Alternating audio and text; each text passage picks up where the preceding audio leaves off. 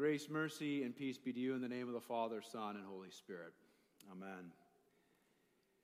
When, when parents find out that they're expecting a child, many more hopes and expectations come along with that discovery. Parents begin dreaming about what that child is going to be like. They wonder what he or she is going to accomplish. They hope for the absolute best. Every parent wants to be able to point at their child at, at any point of time in their life and proudly introducing them, introduce them by saying, Well, this is my son, this is my daughter. But every parent has to face inevitable disappointment as well. Our children do not live up to every expectation that we have of them. The parent who is a IU fan and the first words out of their child's mouth is boiler up, there's some disappointment there. But what about maybe the mom who prays nightly for her teenage daughter and, and tries to raise her right? She still ends up getting a phone call saying that her daughter has gotten into some trouble. Mean, this much is true. Life with children does not always go as we plan or as we hope. For our Advent series uh, this year, we're going to look at four father son relationships found in the Old Testament. We're going to explore uh, the hopes and the expectations that the fathers had for their sons, but we'll especially look at the disappointment that each father faced as his son failed to meet expectations. But ultimately, each sermon will end by looking at the perfect father son relationship, the one shared by our Heavenly Father and His only begotten Son, upon whom God smiled and said, This is my Son, whom I love, with whom I am well pleased. So, we begin tonight our series by looking at perhaps the most disappointing son in the history of all mankind, the son of Adam, Cain. Now, Adam and Eve, they had high hopes for Cain. This was evident not only by his name, but also by what Eve, his mother, said about him. In the translation that we use, Eve says, I have gotten a man with the help of the Lord. However, some scholars, including Martin Luther, have understood Eve to say, I have gotten the man of the Lord.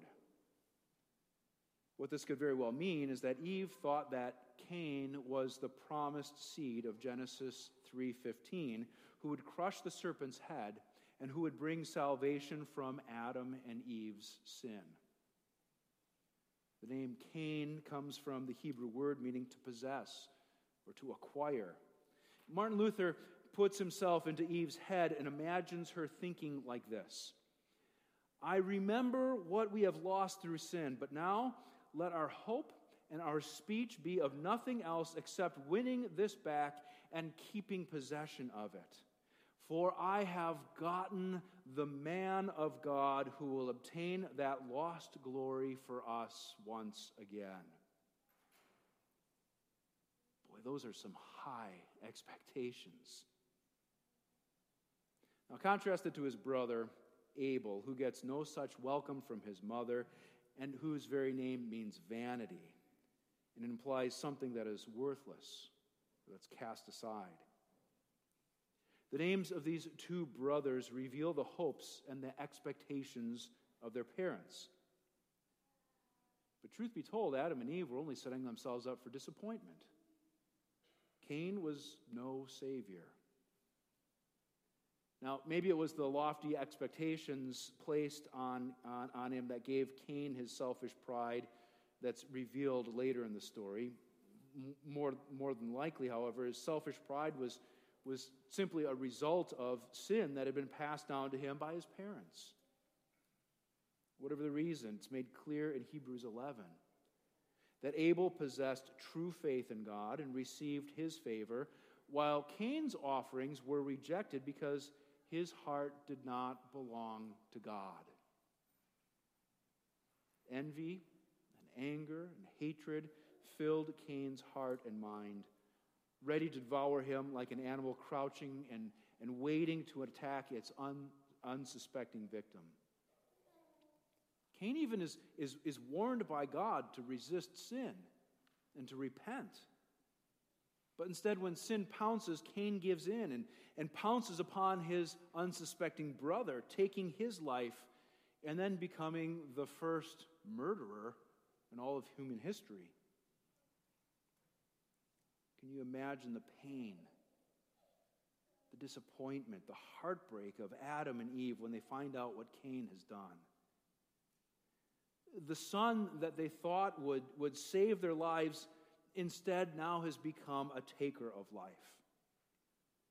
They had to come to grips that the curse of their original sin had been passed down to their own children.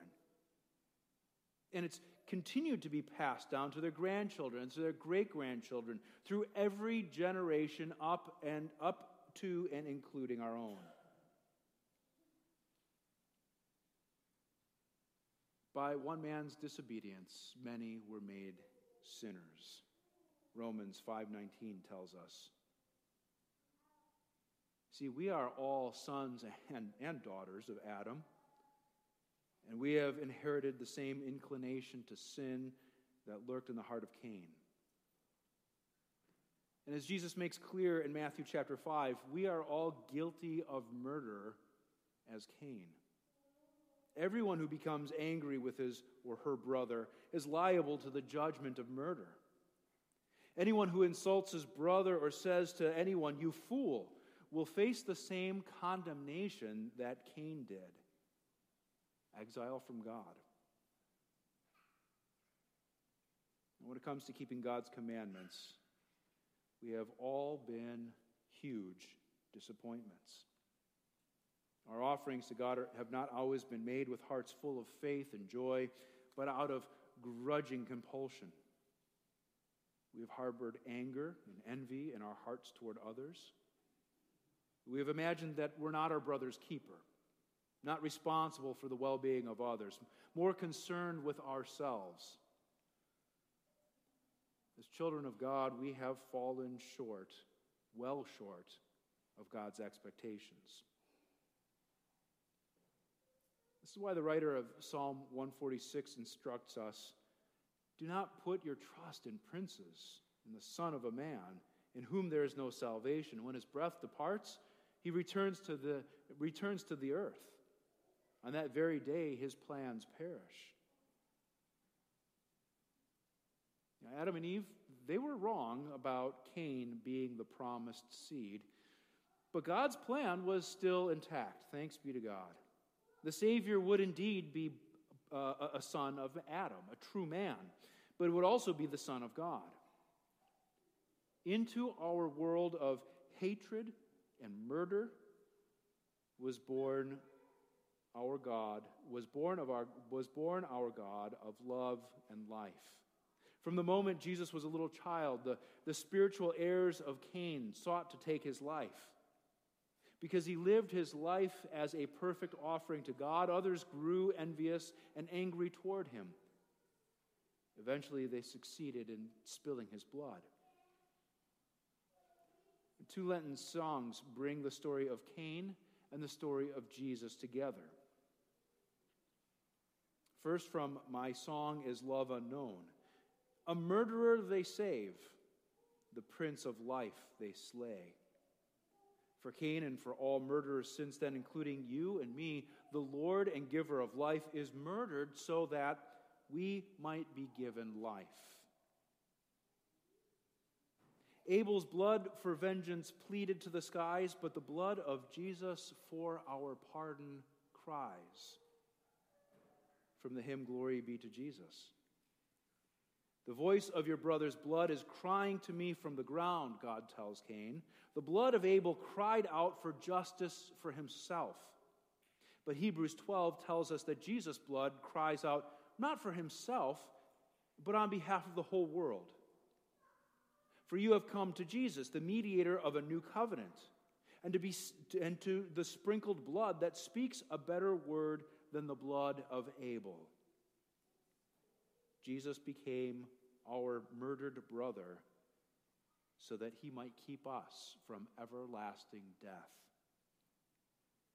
For Jesus is the true Son of Adam, whose shed blood and, and broken body are the perfect sacrifice acceptable to God the Father to wash clean our murderous hearts and make us children of God. For if by one man's trespass death reigned through that one man, Adam, much more will those who receive the abundance of grace and the free gift of righteousness reign in life through the one man, Jesus Christ. Because of Jesus, our perfect brother, your heavenly Father is not disappointed in you. Instead, through your baptism, he looks down upon you with approval and with love. And he says, says proudly, This is my son, this is my daughter, with whom I am well pleased. In Jesus' name, amen. May the peace of God, which passes all understanding, guard our hearts and minds in Christ Jesus, our Lord, our Savior, and our brother. Amen.